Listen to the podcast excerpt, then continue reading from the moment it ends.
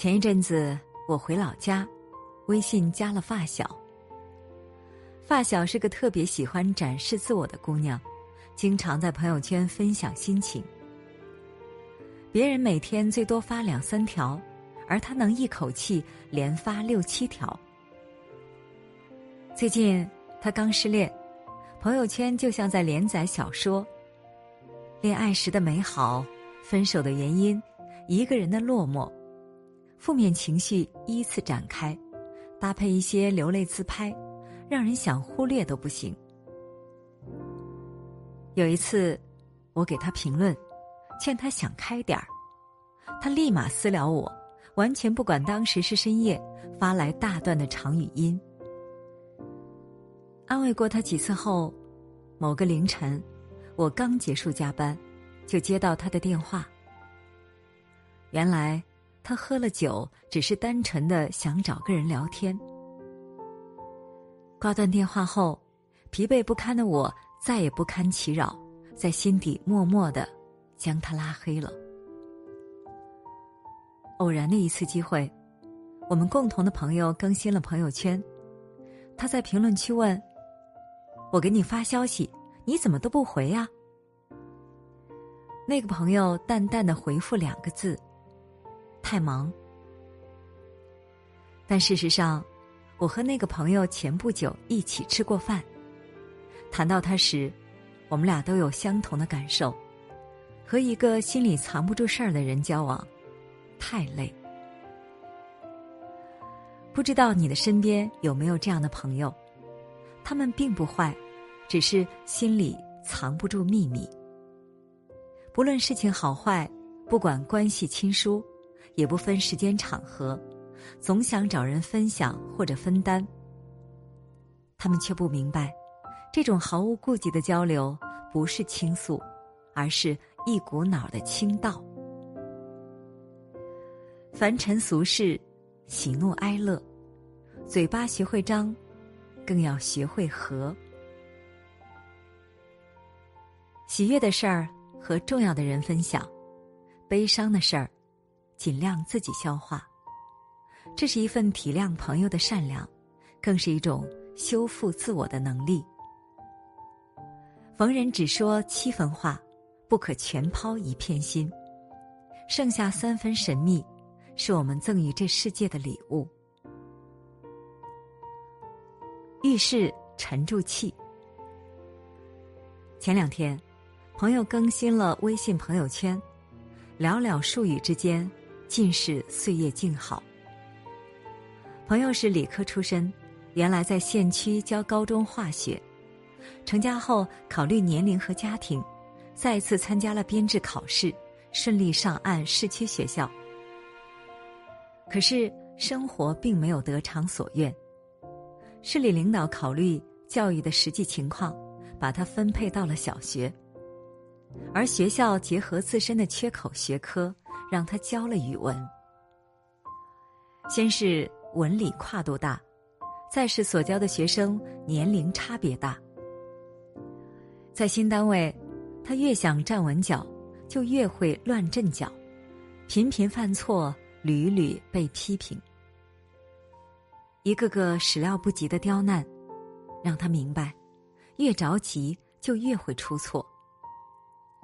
他咬紧牙关，一遍遍提醒自己：不能慌，慢慢来，总会好起来的。新的赛道上，走的每一步都小心翼翼，无比艰辛，却也无比坚定。第二年，他熟悉了环境，也熟悉了教材，可是和他搭班的老师却休了产假，他临危受命。又做了班主任，处乱不惊的心态让他见招拆招。终于，在一次全国性的教师线上晒课大赛中，朋友那节语文课被评为省优，得到了专业肯定。而这两年的时间里，他大量阅读，持续输出，发表了多篇文章，顺利进入了市作家协会。朋友说：“最难的日子，往往成长的速度最快。他明白了，这世上没有稳定的工作，只有稳住的心态。发这条朋友圈时，我知道他已经被局里调到了新学校，回归了理科专业。虽然前途未卜，一切都要从头开始，但正如他在朋友圈里所说，生活不会一直好下去。这一秒沉住气，下一秒会更有底气。菜根谭里说。鲸豚沉潜于大海，幽兰沉湎于山谷。从容沉静与纷扰，清明沉淀于心灵。是啊，世间万物沉得住气，才有时间和心情成长。事急则缓，事缓则圆。无论前方多少风雨，不论道路如何坎坷。沉住气，稳住心，穿过最黑的夜，才能看见最亮的星。生气压住火。佛经上说：“一念嗔心起，火烧功德林。”其实啊，熊熊怒火烧光的岂止是功德？在周星驰的电影。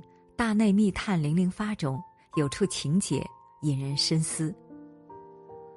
完全不懂武功的零零发，因得不到皇帝的重用，垂头丧气的回家时，妻子一如往常的和他说笑，哪知他勃然大怒：“我在外面做事有多辛苦，你知道吗？”妻子委屈的说道：“谁得罪了你，你去把他骂回来。”不要拿我当出气筒。零零发变本加厉道：“因为我就跟你熟啊。”妻子觉得很无辜，那我就活该倒霉啊。零零发说：“没错，就是拿你当出气筒，不服气走啊。”这虽然是个电影桥段，但在生活里，我们每个人或多或少。都犯过这样的错误，把最好的一面留给了陌生人，却把最差的情绪给了最近的人。不知不觉中，家成了发泄情绪的场所。工作上受了委屈，回家就将气撒在爱人身上；职场里受到刁难，转身就将调皮的孩子骂了一顿；人际关系出了点小插曲。抬头就向唠叨的父母发了火。张浩晨在《听你的》里谈到，对亲近的人发脾气，就仗着他们不会离开。家人确实不会离开，但他们真的不介意吗？威廉·贝纳德在《哈佛家训》中所说：“像在篱笆上钉过钉子一样，伤害会留下永远的痕迹。”压不住的愤怒是双刃剑，伤人一千，自损八百。一个学医的朋友对我说：“当你发火时，就慢慢点点头。你一点头，情绪水平就会下降。你这一点头，就表示一切皆可接受，没多大个事儿了。其实，世事纷纷扰扰。”人心弯弯绕绕，行走在红尘俗世里，谁都有无法推脱的责任，无处宣泄的压力，无人诉说的委屈。但这所有的负能量，推开家门的那一刻，都该留在门外。家是港湾，不喜风浪；家人无辜，不该承受。愿今后的我们都能懂得，遇人藏住事，沟通不逾矩，才能让友谊衍生美感。遇事沉住气，咬牙走完全程，才有机会笑到最后。生气压住火，对家人和颜悦色，才是做人最顶级的自律。与你共勉。Thank you.